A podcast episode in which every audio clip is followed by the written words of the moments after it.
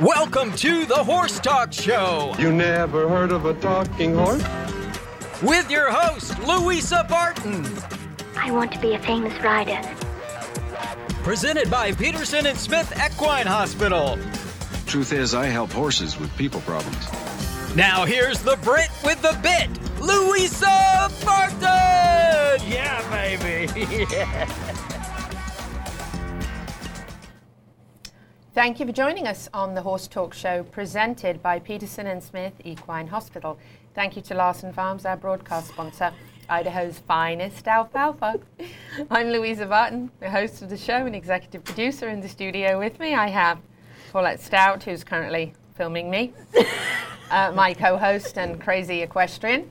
Uh, also, special guest. We're very, very honoured indeed to have uh, Lynn Palm, who is a superstar in the horse world, uh, world-renowned, in fact. Lynn, thank you for joining us. My pleasure. It is absolutely our honour to have you here. Going to start off with a little bit of news in the first segment for a few minutes. Then we're going to have Dr. Adam Kayott from Peterson and Smith join us by phone for the second segment and talk. Uh, I think we stopped at enemas last week. We were talking about uh, newborn foals, uh, best procedures, things to look out for. We're going to wrap that up today. Then we're going to have three segments of the show with Lynn. We're going to start out learning a little bit about her, and then we're also going to chat about Western dressage, uh, which sounds absolutely fun and uh, absolutely wonderful discipline. It's a little bit newer in the equestrian disciplines, um, but very exciting, very popular. People are loving it. We're going to talk about Lynn's accomplishments, some of her bucket list. Uh, and she doesn't have a whole lot left that she could possibly accomplish, but I'm excited to hear about that. We're going to wrap it up. We uh, actually have a mini series uh, with uh, Linda and Pat Parelli. We'll wrap it up with today um, with episode one, which is rather cute. It's about their childhood. Uh, so let's start off with some news. And this one, I want some comments on Facebook or some messages or something. The Belmont Stakes will be run before the Kentucky Derby and Preakness for the first time and take place at a shorter distance. And I see on social media today a lot of people going, but why, but why, but why? Well, because the, the Derby and the Preakness are really conditioning, in my opinion, for that really, really long test of champions. Um, and so I don't really feel horses would be ready for a mile and a half uh, at that point without having run the Derby and the Preakness. That's just my opinion, but I'd love to hear what you think. So it'll be a mile and an eighth instead of the usual mile and a half, which is its trademark for nearly a century. So please comment uh, on Facebook or message me with what are your thoughts on shortening it? It kind of makes it not the Belmont, don't you think? No, it doesn't make it the Belmont. Uh, it's going to be, well, you know, what we said last year was this is the weirdest year ever because we had the disqualification uh, for the first time for an infraction, and we thought that was the weirdest. Now I think that, you know, COVID 19, hold my beer, right? I mean, it's this, this year's weirder. Um, so, not traditional at all, not in the traditional But what would you do if you had a triple crown this year? It wouldn't be the same. Uh, that's actually kind of what I'm expecting in the comments a little bit because the whole thing about having the three races in five weeks is really what makes it so incredibly tough for these horses to be able to accomplish. And it takes a really special horse, which is why we waited 37 years um, to get one with American Pharoah because it is so hard to do.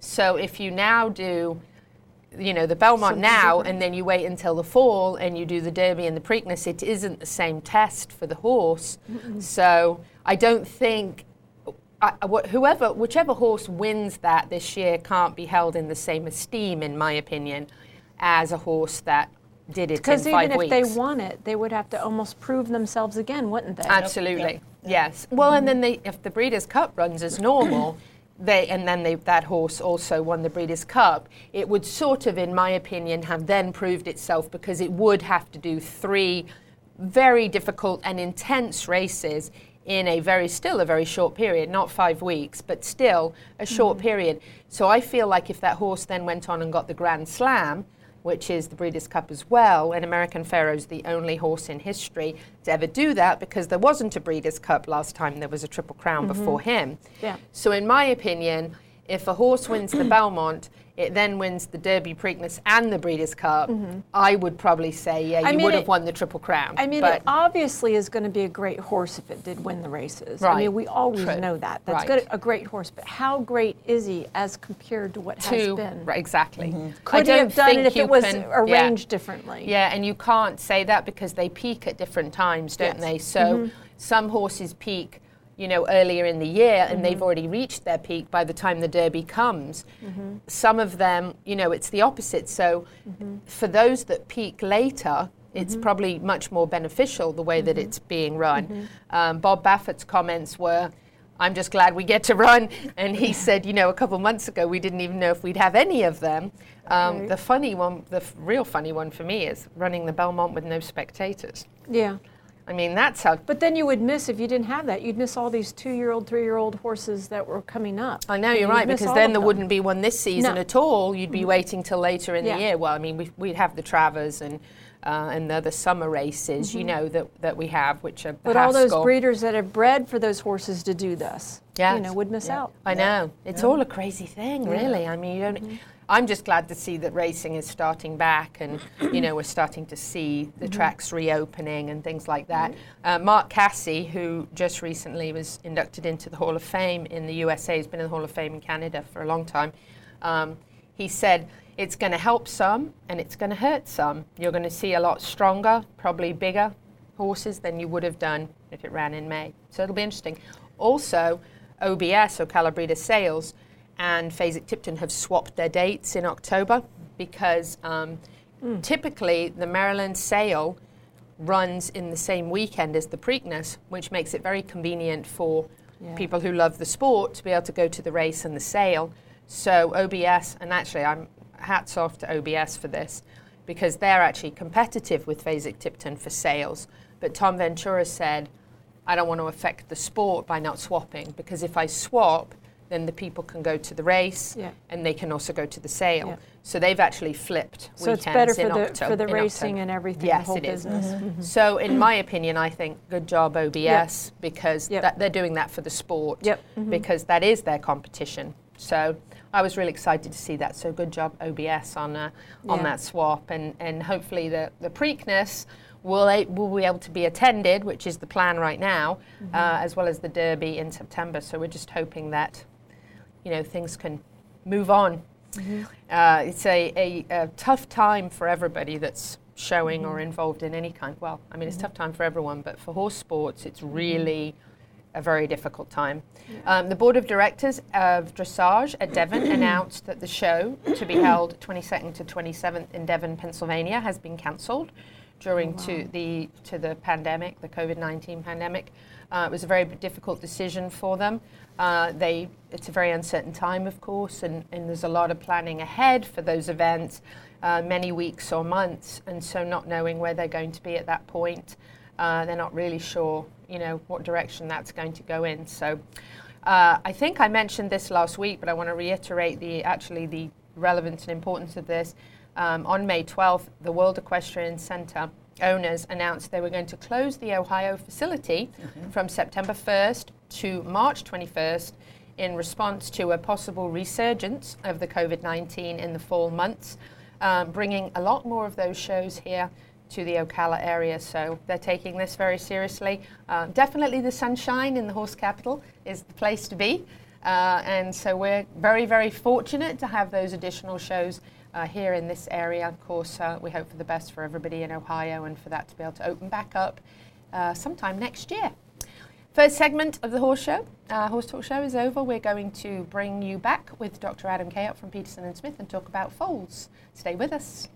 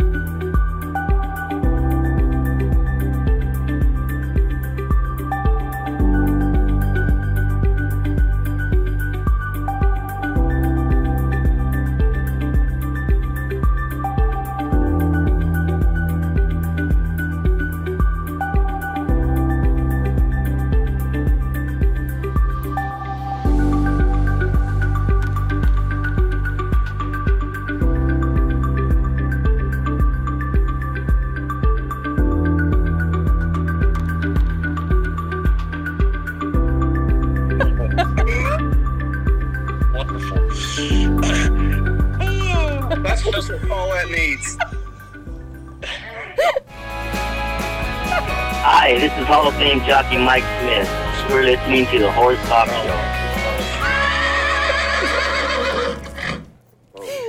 Welcome back to the Horse Talk Show presented by Peterson and Smith Equine Hospital. Thank you to Larson Farms, our broadcast sponsor, Idaho's finest alfalfa. I'm your host, Louisa Barton, in the studio with me, Paulette Stout, my co host, and we have special guest Lynn Palm here, who we're going to be chatting to in the next segment. Uh, last week, you probably recall if you joined us, we had Dr. Adam Kayott on the phone, and we were talking about uh, some of the things to look out for and be aware of, and um, some of the best protocols and procedures for foaling and post foaling. And um, we actually only got about maybe a third or a half the way through, and, and the segment was over. So we brought him back, uh, and he was very kind enough to join us again this week. And we're going to try and finish up that, uh, that subject. So, Dr. Kayott, welcome back uh, to the Thank show. you. We had a little bit of a giggle at the beginning of this segment um, because Paulette should not have energy drinks. Uh, so I think that we had about reached the point of talking about enemas and the importance of those for foals. Uh, so Dr. Kayott, if you can start us off there, that would be great. All right, enemas, wonderful. wonderful. yes. um, um, anyway, yeah. So enemas. Um, so generally within the um, first three hours after birth, the, meco- the meconium or that first poo, foal's first poo, um, should pass, and it should pass uh, relatively easy. A lot of times there are um, there's a lot of it. Sometimes there's not as much as as um, other times, but just kind of depends on the foal. Um, generally, you can uh, just kind of observe the fall, and if you see any straining, as far as uh, you see them straining to defecate, then uh, a regular uh, fleet enema would be um, advisable, and you just do it like you do any enema. It's the you know we use the human kind that you can get at any drugstore, and that obviously will help them um, pass that meconium. Um, if you do that um, several times and you're still getting some straining, sometimes um, that needs to be manually evacuated. And That sounds like a procedure. You just use a finger, right? It helps if you have long, skinny fingers, which I don't, unfortunately. I got short, fat ones, but um, they, they they've worked on, on occasion. But um, yeah, so sometimes that that's right. You have to get the di- digit in there and, and kind of dig for gold, so to speak. God. Um, you went to school for years for this, Dr. Kayott. That's exactly right. That's exactly right. You know, it's a crappy job. But Somebody's got to do it, right? yeah, yeah, yeah, So, exactly. As far as enemas, um, if you if you do more than two, or if you do have to do that third one, is there any concern about any electrolyte abnormalities from that, or any irritation of the rectum for the foal if you have to do it more than twice? No, no, I, uh-uh, no. What, what's Um, better, saline or the oil one? Uh, the s- I, we use the saline one, Okay. just the regular saline one. Yeah, yeah, it's easier to go in, comes out. It's uh, you know, it's it's pretty neutral as far as that goes. It's not irritating at all, and um, um, the, I, I think the saline works works the best. It's usually the safe one to go with, right? But there's no concern if you have to do it more than once or twice. Then No, No. uh-uh, No, no, okay. uh-uh. You just want, you know, there's there's certainly less less uh, worry about doing that than you know if if the if the foal continues to strain to to pass feces. So right. um, yeah, no, there's minimal concern of having to do that two, three, even four times. You know, Okay. so that's that's not. Now, what about um, blood count and the importance of like IgG and CBC Right. for for the foal? Well, we usually recommend uh, within the tw- first 24 hours of foaling um, that the the foal have um, a neonatal exam where we we assess their um, eyelids for entropion. That's where the eyelid is actually turned in, and the eyelashes could be like rubbing on the actual eyeball itself on the cornea, which can obviously lead to ulcerations and that sort of stuff. We look at look at um, limb um, limb laxity or limb deformity from just being cooped up in the uterus um, in utero. Um, and how to and how to address those issues. Obviously, um, some heart issues could be um, auscultated uh, early on, and um, you know, then listen to the lungs, check the umbilicus, all that sort of thing in the exam. Then we then we typically want to pull a CBC and an IgG. So the CBC would give you um, white cell count, red red cell count, uh, obviously platelet count, and, and different things that are that are obviously important to know, and that might give you an indication of some early onset uh, problems. The other thing, uh, probably most important, is um, the IgG, which is the immunoglobulins that the foal will have absorbed from the colostrum, and we're able to get a level. And if it's um, you know at a certain level, then we'd say that that foal is protected. And obviously, if it falls below that level, then we need to intervene. And typically, um, most people um, will, will administer um, a plasma, a type of plasma that is um, hyper immunized, and um, that will obviously put the immunoglobulins right into the foal's blood. Um, most of the time, just one administration of the plasma it works. Some horses, if they're really low on their IgG level, might need two, but most of the time, one does the trick, and uh, you know you don't you don't look back. But it's very important to get um, a baseline because you can you can um, cut some things off early on and, and save yourself a lot of headache Right. with, uh, with with an ounce of prevention really so um, that's really really recommended and, and in many cases these foals there's been blood sweat tears and a lot of money to get these foals on the ground and uh, it behooves you to just Yes. uh, do your due diligence you know Yeah. What about the shot of antibiotics that we always seem to give? We're using Excede now, right? What i'm sorry Paulette, what was Excede. it? They're Excede. Excede. She said Excede. Excede. Yeah, I, I don't I don't necessarily just give them antibiotics just because. Um, Good.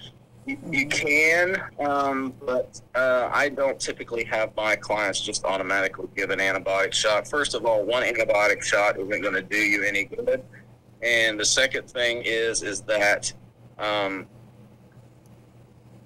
it, it can only lead to to resistance because if you're giving it one time and the baby doesn't need it, then what are you doing? Yeah. Um, you're not treating anything, and like so that. it's administered for no reason.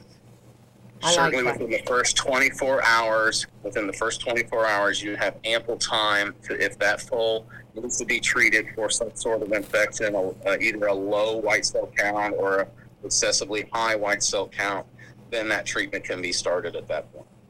I like to hear that. That's very good, actually. That's um, it's impressive. I, I don't like to use antibiotics if they're not needed.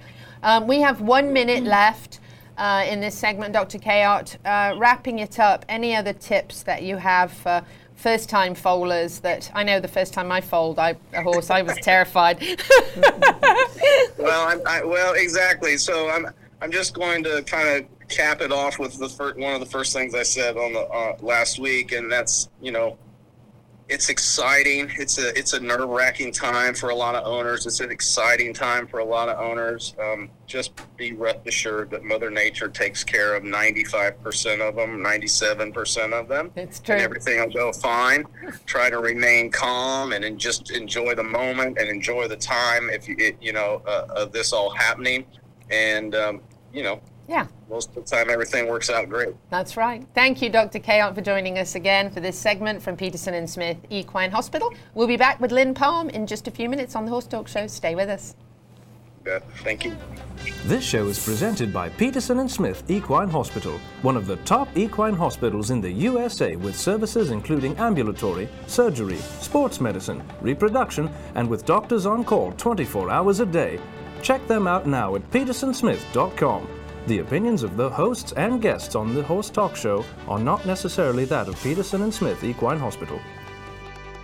This show is brought to you in part by Summit Joint Performance, promoting a healthy, thick synovial fluid, decreasing inflammation in the joints and improving the cushioning properties of the cartilage pads. All age horses can benefit from Summit Joint Performance. Our Facebook broadcast sponsor is Larson Farms. The Larson Farms mission is simple to be the leader in quality and value. Richard, owner of Larson Farms, is committed to a positive attitude, integrity, dedication, quality, and teamwork.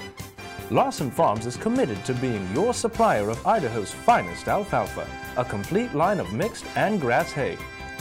Larson Farms, Idaho's finest alfalfa. This show is brought to you in part by Seminole Feed Stores, family owned since 1934. Manufacturing fixed formula horse feeds with mindful monitoring and quality ingredients right here in Ocala in an all natural, non medicated feed mill. Seminole Feed, simply the world's best and safest feed. Like them on Facebook now or find them at SeminoleFeed.com. Hi, this is Hall of Fame jockey Mike Smith. You're listening to the Horse Talk Show. Back on the Horse Talk Show, presented by Peterson and Smith Equine Hospital. I'm Louisa Barton. Thank you to Larson Farms, our broadcast sponsor, Idaho's finest alfalfa. In the studio with me, I have my co-host Paulette Stout, and we have a very special guest in the studio, Lynn Palm, who I've wanted to have on the show for quite some time, for more than 50 years. I know that's hard to believe looking at her. Her and her husband Cyril have provided training for thousands of horses and riders with their dressage principles. Um, that, that's their teaching methods, that's what it's based on, um, with clinics across the whole United States and the globe. Uh, they welcome riders to their multidiscipline facility right here in the beautiful horse capital of the world at Foxgrove Farm, and I am thrilled to have her here. She has so many, won so many awards and worlds and reserve grand champs and everything else. I can't list them because it would take me the whole rest of the show to cover the list, which is about the length of my arm. I'm not making it up. Uh, she's a, a world renowned champion, and it is an absolutely huge honor to have her here. Lynn, thank you so much. My pleasure. Um, you look amazing. Thank you. May I She say? does. Thank I love your the whole like yes. Well. I came straight from the office job here, and I'm like, let's swap. um, welcome to the show. Welcome to the Horse Talk Thank Show, you. Paulette. Thank you for inviting her. Yeah, thank you for really getting her here. yeah. Uh, And you Marie Francis. Uh, thank you for for setting us up and and She is also a Western dressage judge and one of the first ones. So Yep. So Yeah, incredible. Yeah. Amazing. So, Lynn, start us off with how did you? I'm always so interested in whether people started like before they could walk or, or if it was later on in life or, or how you got your start. So, tell us a little bit about your first horse or pony. Well, um, that was when I was about eight years old, and obviously I had to have a born love for horses because there's nobody else in my parents' family um, that are into horses at all. So I grew up in a non-horsey family.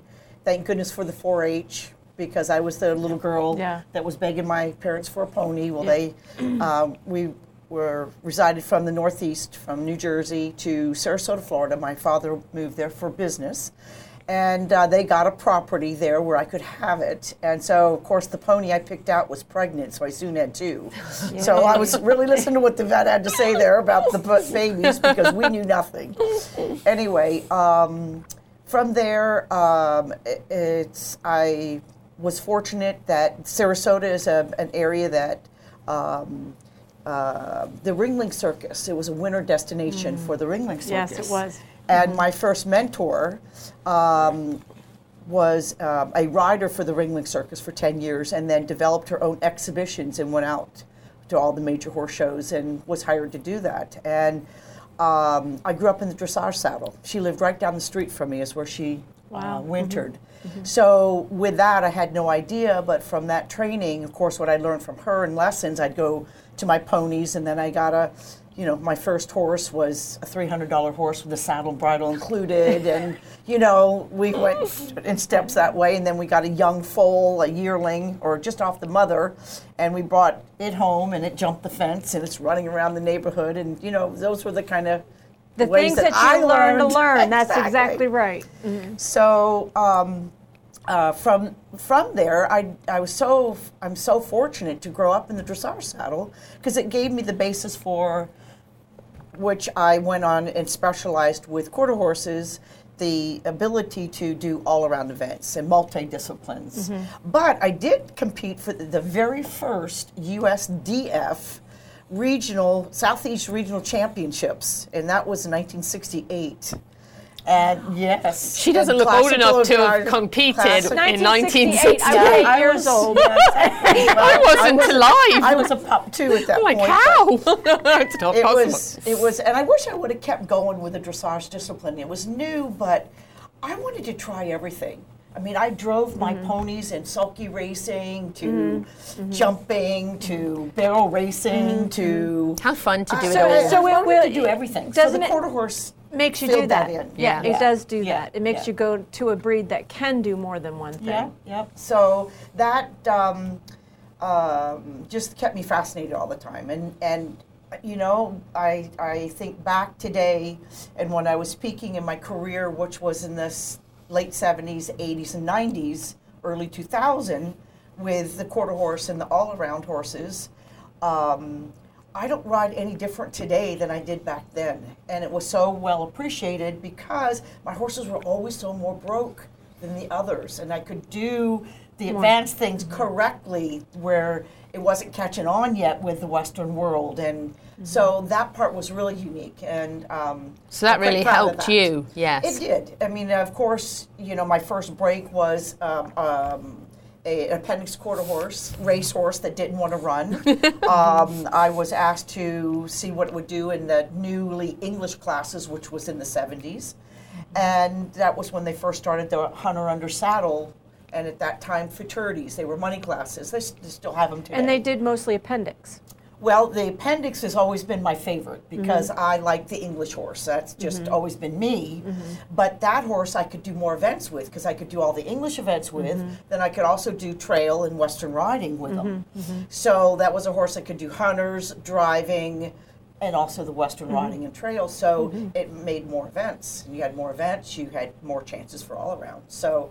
Um, but the part I really like, and is which we're going to get into this wonderful s- discipline of Western dressage now, which is the newest, hottest thing going, is that um, I ride the same today in the Western dressage as I did started out in Western So disciplines with your your basis and your startup has actually carried you through everything, Everything because it's such a great basis Western. for everything. to driving mm-hmm. to to it all and and really you know the classical training that's what started in mm-hmm. Europe and that is the the training that is really natural according to the horse's anatomy their behaviors yes. their conformation form to function but it, it teaches you the fundamentals it doesn't matter what breed it is it doesn't matter what saddle you ride The aids are the same. th- everything's the same. You, I mean, what mm-hmm. sport can you do well without a good balance?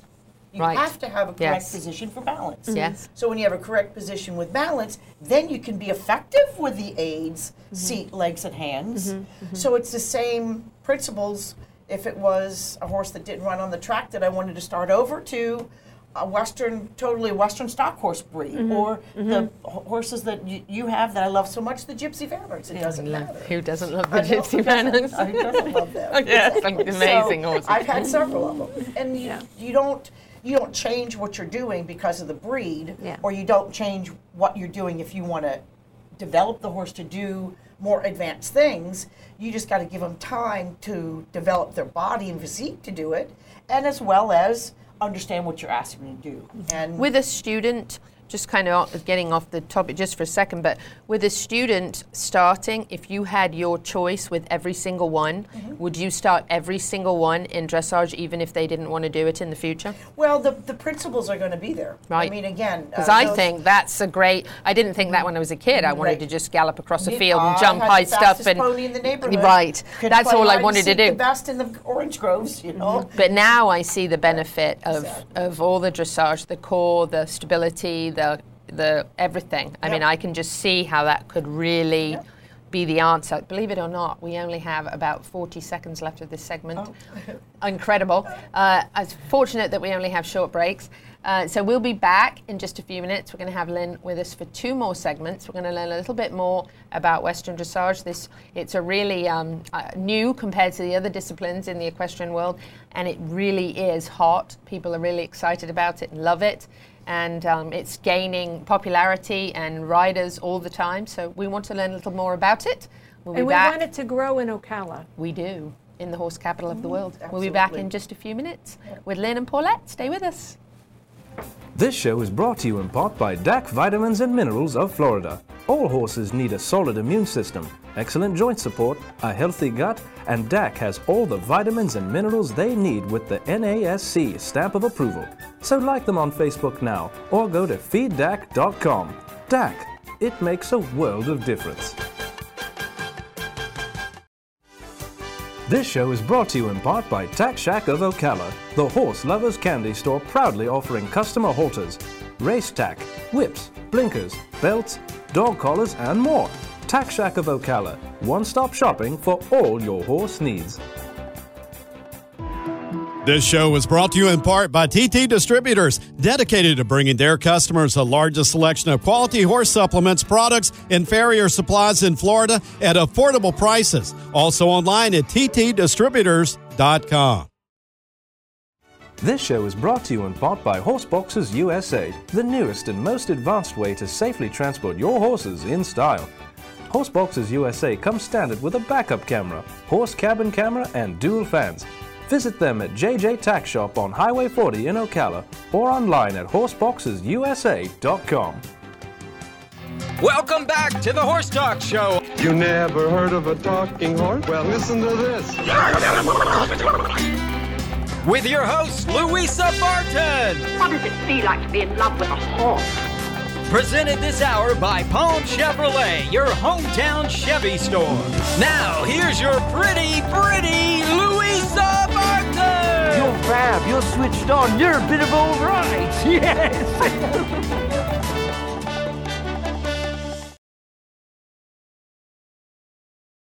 Talk Show, presented by Palm Chevrolet, your hometown Chevy experience. Thank you to Larson Farms, our broadcast sponsor, Idaho's finest alfalfa. I'm Louisa Barton in the studio with Paulette Stout, my co host, and very special guest Lynn Palm in the studio with us. Before we get back to where we were, a couple of quick comments um, on the show from Tiffany Jones Crumbly. Disappointing and don't understand how it could still be considered the Triple Crown this year. The difficulty of having them so close together is gone. This is not a normal year. She also says maybe they should make this year's Grand Slam combo the Corona Crown. Oh God, that's Tiffany, funny. you're a funny one. I like it. Uh, and then before we get back to this, a question from Kay Cohen for Lynn Palm. I have a question for Lynn. With the WDD, WDAA alliance with AQHA, do you know when AQHA will start? WDAA accepting scores for AQHA point. That's a lot of initials, Kay. Thank you for the question. Well, apparently, um, right now uh, it, it's being started. Um, uh, the next show that's going to be at the horse park for Western Dressage. That's that's this coming month. Yes, this coming month. Uh, Marie's working on the approval on that. Yeah, so um, uh, it's it's starting. So uh, I think it's going to be um, really exciting because you know the American Quarter Horse is the largest breed in the world. There's a lot of people involved, and um, I really think the ranch riding enthusiasts are going to be our biggest. First Yes. hungry ones for the Western dressage, Mhm, but mhm. the discipline helps any Western event, Right, and that's where we've been seeing it so Right. far. Working with people who just like to do obstacles, or they want to ride better for trail riding, or they Mhm. want to do better in their Western pleasure, Right. or they want to do um, uh, obstacles, trail, Right, right. lead changes. Right, right. You know, there's there's um, this discipline helps all of that. It improves all of that. It takes But it to also a new level. it also gives a discipline for kind of stock horses and, and sort of off-breed horses like the the gaited horses and, and things where you don't really even though we can compete in the English dressage with other breeds, it's not like the warm blood. hmm Yes, the warm blood will always be the breed of choice,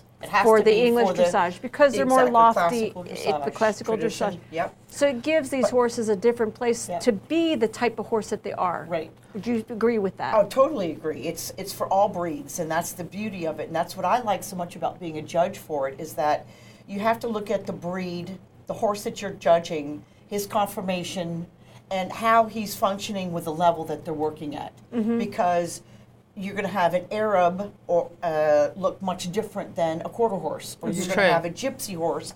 He's his his self carriage and movement is going to look different than a draft cross. Mhm, So it, it it's fun that way, and Mhm. I I don't they don't there isn't a breed of choice in the Western dressage yet. Yeah. It's still a discipline. Do you think there ever will be? No, because No. they do They're- gaited horses. Yeah, they that's also right. Do gaited Yes, horses, they do. and they're beautiful to watch. We're actually going to roll some photos up if you're joining us on Facebook now. Um, please like us on Facebook at The Horse Talk Show. You can also check us out at thehorsetalkshownetwork.com. Celebrating the 50th anniversary. Look at that I for know Palm it. Equestrian Academy. I know You must have been like in diapers when you opened it, right? No, but when I did graduate from high school, I was a professional right away. So, um, well, I kind of Yeah. made money before that, teaching the neighborhood kids, Right. Yeah. the neighborhood uh, horses, so I could. And this is have things- beautiful. Isn't he beautiful? Oh my Yes. gosh. Who is Explain this? that one. This is um, uh, Houghton uh, Royal, Ro- and Royal. You know, I Um, love the, I love, love, love the quarter horse names. I have to say, yes. they're the best. Yep, and he's uh, about he's about ten years old. He's not quite a teenager yet. Um, he came from the the show world. Um, this discipline did so much for him because he really went through some really harsh training, Mm-hmm. and he was a um, a horse that hated to show. Mhm. And um, I was invited, yes, to the World Cup in Omaha, Nebraska, and with Rugged Painted Lark here, uh, the paint, and him, I took him there and I did two freestyles uh, to Western music. Uh, I did him in the in the um, uh, uh, romal bridle, and then uh, Hot and Royal. He did first level movements, and then the other one did the fourth level movements. And um, Beautiful. it was the first time the Western saddle was ever in the traditional or classical dressage rig. Really? And on an international level, yes. Oh my God! The people were crazy for it. They loved it. Um, even Carl Hester was watching me. Really? Yes. And um, it was really fun. The horses were, they performed well. Their ears were forward. They were happy in Somebody's in the back either taking a picture or Yeah, filming you. yeah. Did you see that? And that's a, definitely a ranch type quarter horse, the old stock type breed um, in the breed. And uh, they, it's it's for any breed horse. They, you know, the horses now are is that happy. at, and- where is that? That's at um, Grand Oaks. Grand Oaks. I love Grand Oaks. places Oh, I love Grand Oaks. I Oaks. love Grand Yes. Oaks. yes. So- So on attire for Western dressage, um, you actually you can wear chaps if you want. Yes. Helmets are not necessarily required, but you can wear a helmet. Yes, you can. Yes, helmet or Western hat, um, either. Um, you can wear the shorter chaps, which they call them chinks, Mhm. or the long chaps. Um, you can wear a casual outfit like I have, with a just a shirt and a scarf. How nice. Vest, jacket. Those So you can really be dressy. yourself. You can really be yourself. Nice. Or you can be very casual, wear just jeans and and boots. And just uh, a long sleeve shirt, collared shirt. Just as long as you're looking like a working person. exactly. Nice. A working rider. I like that. Yeah, So So, It's- it's so fun. why do you think that this newer sport has got so hot so fast? Well, I think because there's such a, a great world of people that really want to ride well. They want they have a passion for the horse and they love western. And especially us in our older years, we like that bigger saddle and that horn there in the front. And you don't Yeah. have to ride a lofty horse. And you don't have to ride a horse that's bouncy, that's got a big gait. Yes. And so it really gives a, a, a big, a, a a large area for lots of different people. Um, and I think the, the best part of it is that you really learn in this discipline to truly harmonize with your horse and be a partner with the horse. So I always say if people like to dance, mm-hmm. it's a way that you can dance with your horse, but the best part of it is that the the levels and the it always teaches correct riding, but the ultimate goal is that the horse is doing it willingly. yeah.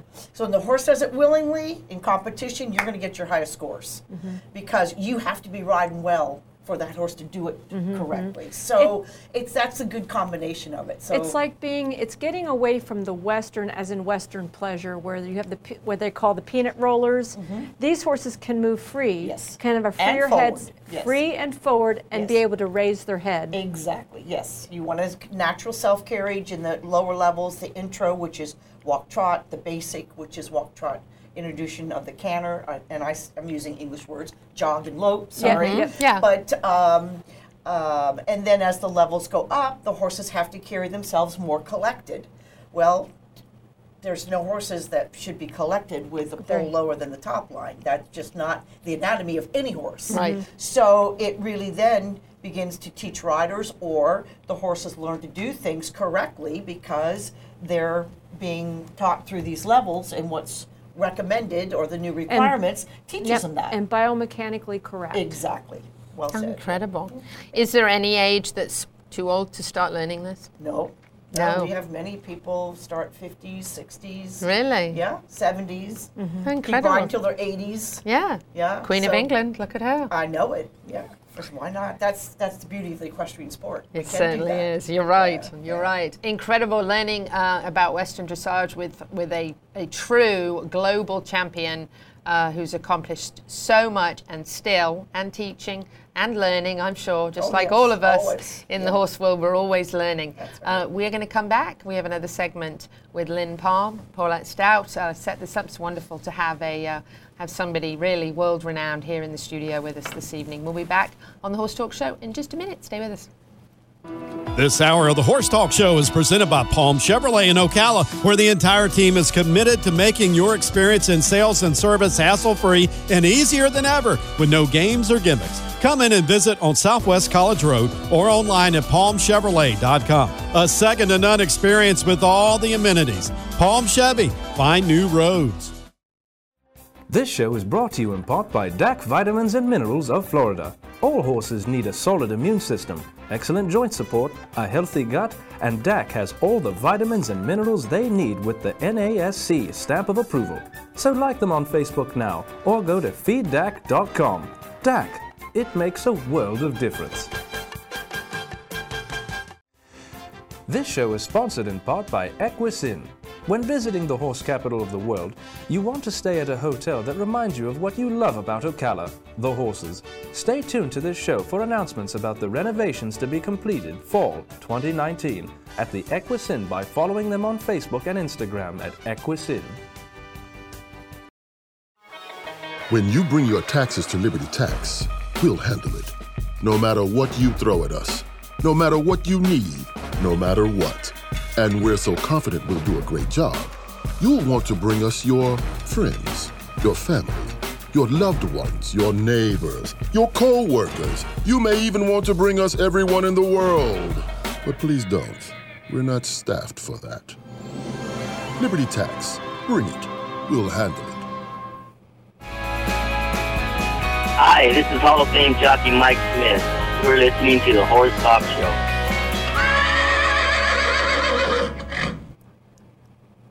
Back on the Horse Talk Show, presented by Palm Chevrolet, your hometown Chevy experience. Thank you to Larson Farms, our broadcast sponsor, Idaho's very finest alfalfa. By the way, in August I'll be in Idaho and I will be helicoptering over those fields to check out that hay for you. And I'll tell you, it's the best in Marion County by far and perhaps the best in Florida. I'm Louisa Barton in the studio with my co host Paulette Stout. We also have a very special guest, huge honour um, to have a, a top champion, Lynn Palm, who I've wanted to have on the show for a very, very long time. So I'm thrilled to have her here in the studio with us. Lynn, we've been talking about Western dressage. Um, tell us about some of the levels. Well, it's um, similar to the classical dressage um, in the fact that um, the WDA, DAA, the Western Dressage Association, uh, made up of a great group of people that were um, had Arabians and Morgans, and they've they've mirrored the classical dressage, and I, I think that's why it's the beauty of the USEF or uh, U.S. Equestrian adopting it, Mhm. and um, So they're an affiliate. So they're an affiliate, which is great because the classical dressage is is proven, and it's proven for both riders learning to become more skilled riders as well as developing the horse.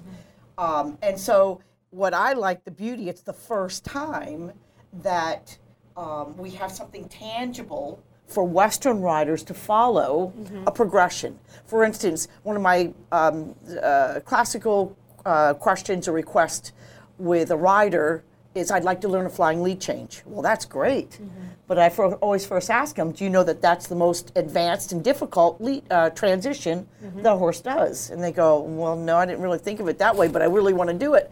I said, okay, well, let's see how you do with a jog lope transition or walk lope transition and downward. And, mm-hmm. and I see them have difficulties or challenges with it.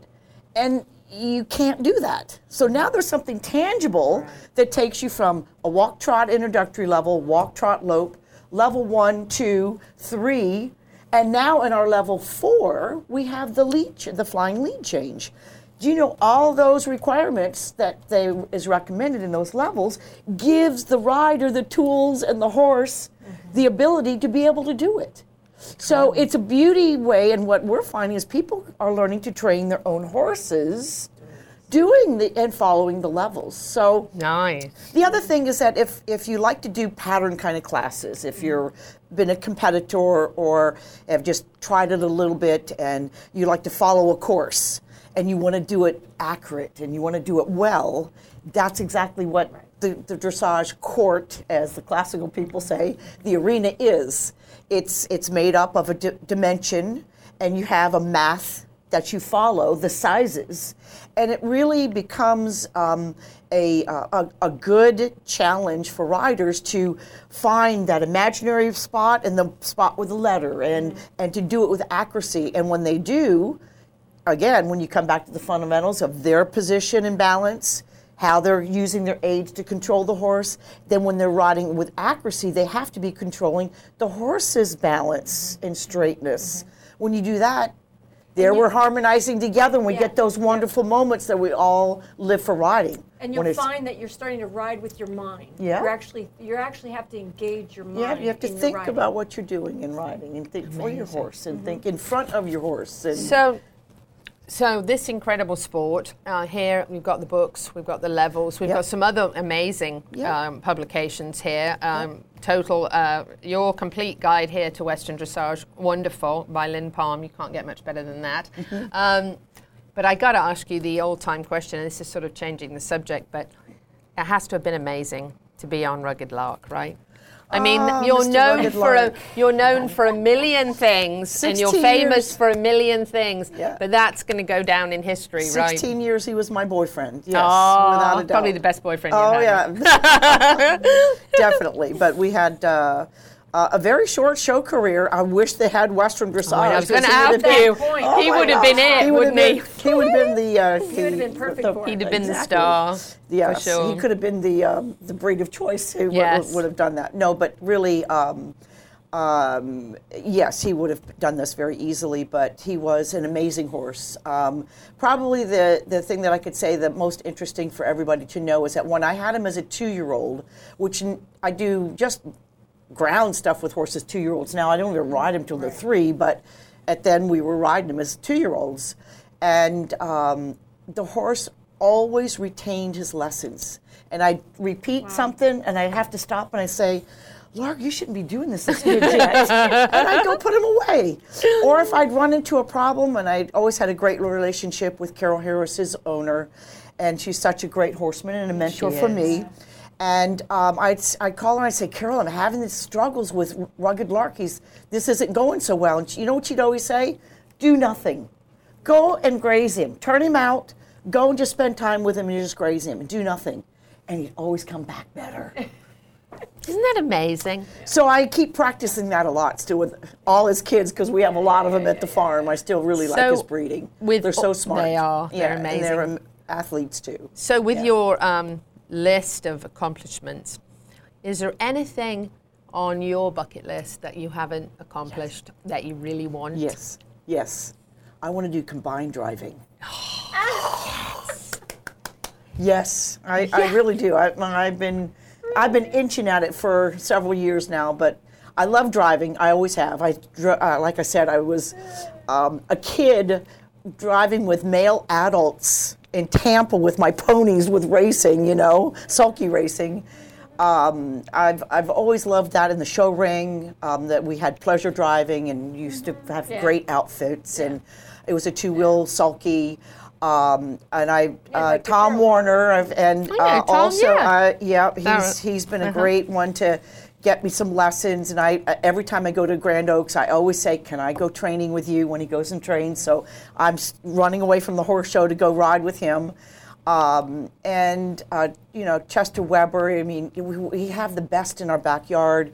This is really becoming like the eventing people, a, a destination for the Yes. combined driving. Yeah. Um, and so that's on my bucket list. I really would like to do that. And That's Mary amazing. Phelps. See Mary Phelps, I she's love done? Mary See what she's done. She's Oh, just yeah. gotten started in the sport Yes. within five years. She's gone to an international level.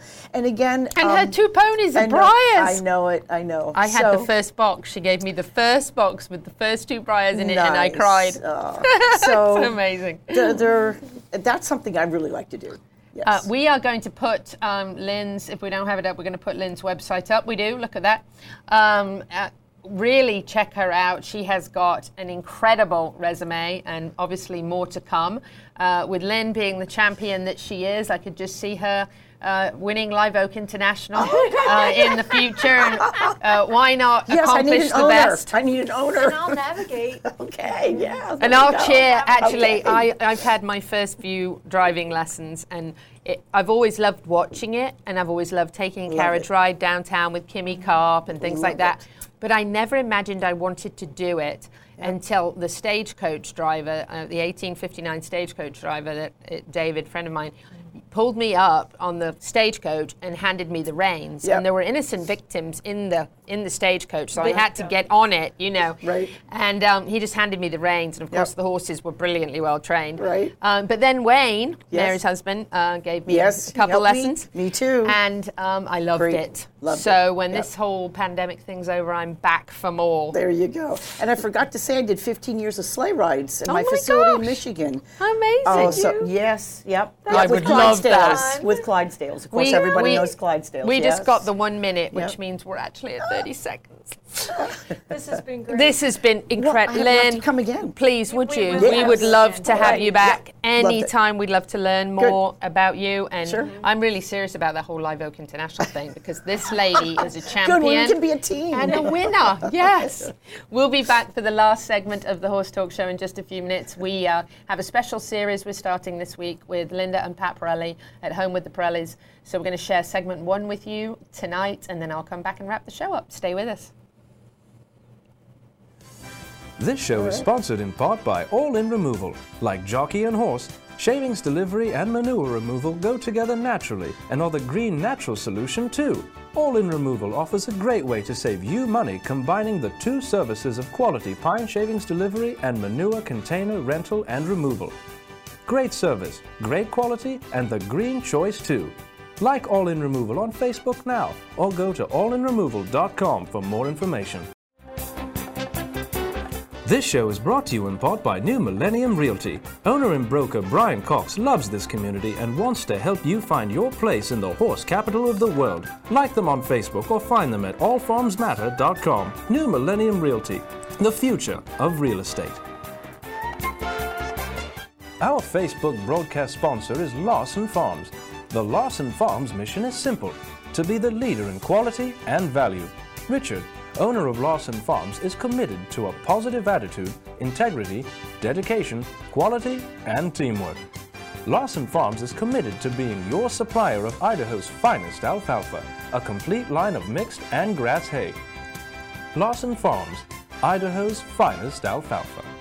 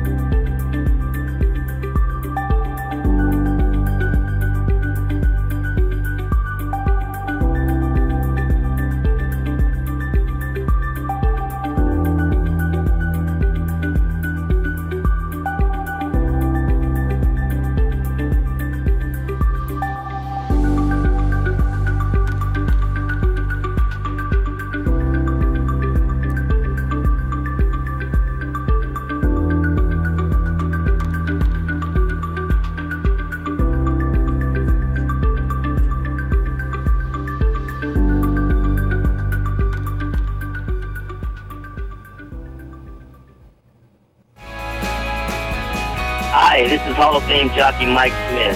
We're listening to the Horse Talk Show.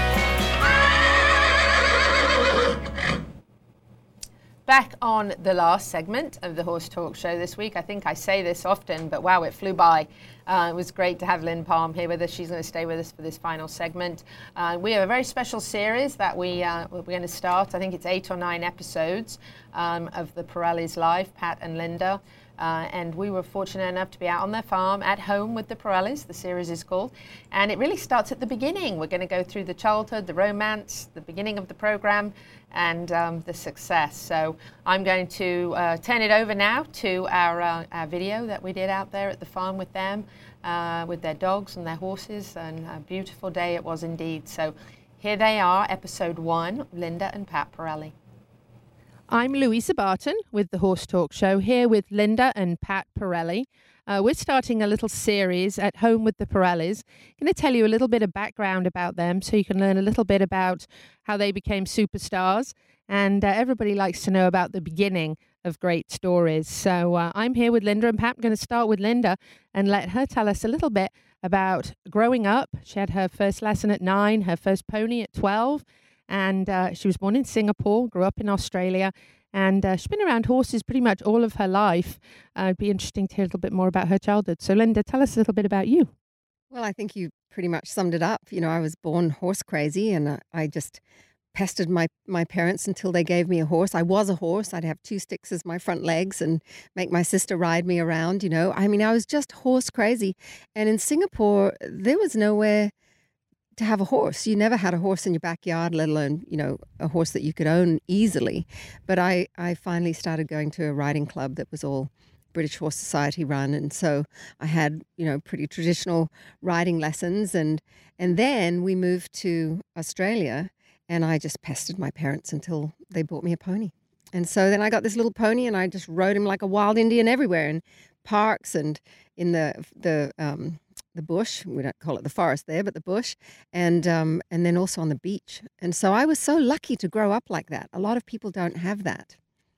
So growing up, learning to ride, at least for me uh, in England, it was pretty much get on the pony, you know, pick the horse's feet, brush it off, get on the pony, and make it do what it's supposed to do. And if it doesn't, then you're supposed to make it do what it's supposed to do. Um, I did not have the benefit of anything like Parelli natural horsemanship, which I had. Fortunately, I had some natural uh, knowledge of horses that came to me from probably generations of family and background, but nothing that I could follow or learn or any instructions. Did you have anything like that? And how did you deal with your naughty ponies?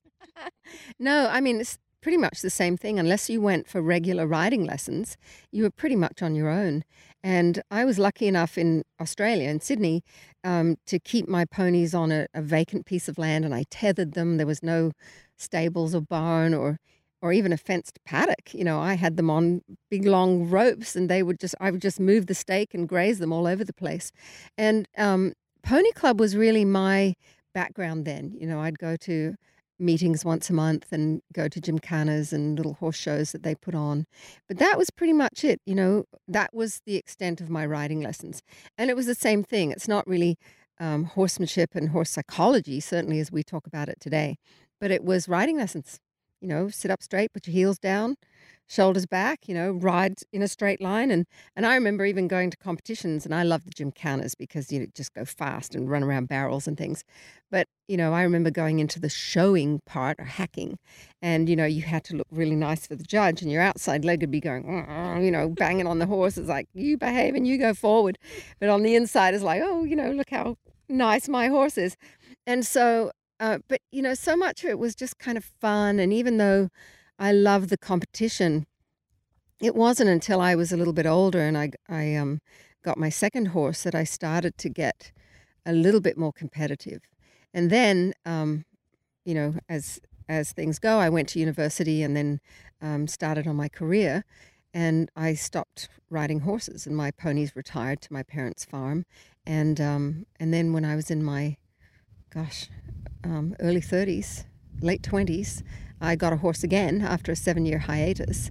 And that was the reason I met Pat. It was probably the worst seven years too, not having a horse, right? terrible. It was terrible because, you know, well, everybody who's horse crazy knows that. You know, you're still watching horse racing or watching anything that's got horses or reading things that have horses in it. And finally, one day I just thought, you know, I have to have a horse in my life again. And, and that's how I ended up with the horse that made me go to a cowboy and a horseman for advice. I loved the gymkhanas too. They were the most fun, weren't they? Uh, lots of fun with little ponies at the gymkhana. Great fun. So you were going to be a teacher. You were actually in university for 18 months um, to be a teacher, but you weren't really crazy about the curriculum. How much of that helped you with teaching both in your makeup line to teach people to go on and promote your makeup line uh, or and also onward then with teaching people how to understand their horse think like a horse uh, did that help you a lot It helped me some. What's kind of funny is that, you know, I didn't know what I wanted to do. And, and a friend of my family said, you know, why don't you become a teacher? The hours are great and you'll have vacations and all this kind of thing. And I went, oh, that sounds like a great idea because I didn't know what I wanted to do. But then um, when I was at university, it was interesting. The psychology part was really the most fascinating for me. But then I dropped out because I just got impatient with studying and I wanted to get out in the real world and get a job and whatever. And so that's when I started in the skincare industry. But it was while I was in that education, I, I, I shouldn't say that. I got into the skincare industry and I was a, a, a skin therapist for many years. And then the company employed me to start running their product schools. And I began to get curious about um, marketing and sales and, and even teaching. And I just kind of fell into these things uh, that were life changing for me. You know, that I went to a sales seminar and then that led me to marketing seminars and then to people like Robert Kiyosaki and Tony Robbins and Dr. Stephanie Burns. And, and it was unbelievable what I started to learn about human potential and how bad most teaching is. And so it really changed my life in terms of, you know, how do you teach people so they can really learn, not just blurt information at them. And that's where it became really, really interesting. And when I met Pat and we started to put this program together, I mean, all my preparation was there. Absolutely. Now we know you very well for dressage. Um, did you do other other horse events as a as a child growing up? Did you do show jumping? Did you you probably never heard of Western like me, right? Well, you know, there was a, a little bit of the Western, but I was so into the hacking and and um, and then Gymkhana because I, you know, my horse was messing up so bad, and I just went and galloped him one day around the barrels and went, "This is much more fun." And then I wanted to be, I- wanted to event, and I did some jumping and some cross country, and avoided dressage like the plague. You know, you had to do it, and um, and then I started to get very interested in it. You know, first of all because my horse was mostly out of control. And so I thought, hmm, I have to do some dressage. And I always thought, you know, well, dressage is easy. It's just riding around in circles. You know, I had no idea. And and so I, I became quite captivated by it and and fascinated by how difficult it was to ride a circle. It's like, how can that be that hard? And so um, that's where that passion began. And then, of course, the horse that I had, you know, wanted to do anything except dressage. And so the behavioral problems that I got is what led, then led me to Pat. difficulties uh, when I think back over growing up. Uh, same thing. I didn't know how to handle difficulties. You know, I mean, I handled them as the most natural way they came to me to deal with it, but I didn't have any anybody to follow or anybody. Obviously, if you guys had already been around then, it would have been. And and you know that was the thing that um, because I I was having riding lessons regularly, dressage lessons, but when I started with Pat, um, you know I would call him about once every two or three months because I was stuck. And I had some of his videos, but they were basically like showing you what to do, but they weren't a curriculum. And so, of course, when my horse did things that weren't expected, I didn't know what to do with them. And luckily, I could call Pat. But that's like a long time ago. Now we've got hundreds of thousands of students. You can't do that. And so I was very lucky. And when Pat came back and, and did more clinics, I mean, first of all, the information that he gave us was so deep. Like it was way more than riding lessons. We really learned how to think and to puzzle solve. And, and I just then needed, well, where do I go next? Where do I go next? And so that's when we got together about, you know, how can we make more advanced lessons for people instead of it just being the foundation and how can we go in deeper and then for different disciplines and you know different what we call horsenalities and so the whole thing just grew out of that Absolutely incredible. Uh, we are going to close up this segment and we're going to come right back and have uh, Pat tell us a little bit about what it was like to uh, for Pat Parelli growing up and what his childhood was like. Uh, looking forward to hearing about that. Stay with us on the Horse Talk Show. I'm Louisa Barton. That's it for this week. Happy horsing around. Till the same time next week, make sure you like us on Facebook. You're welcome.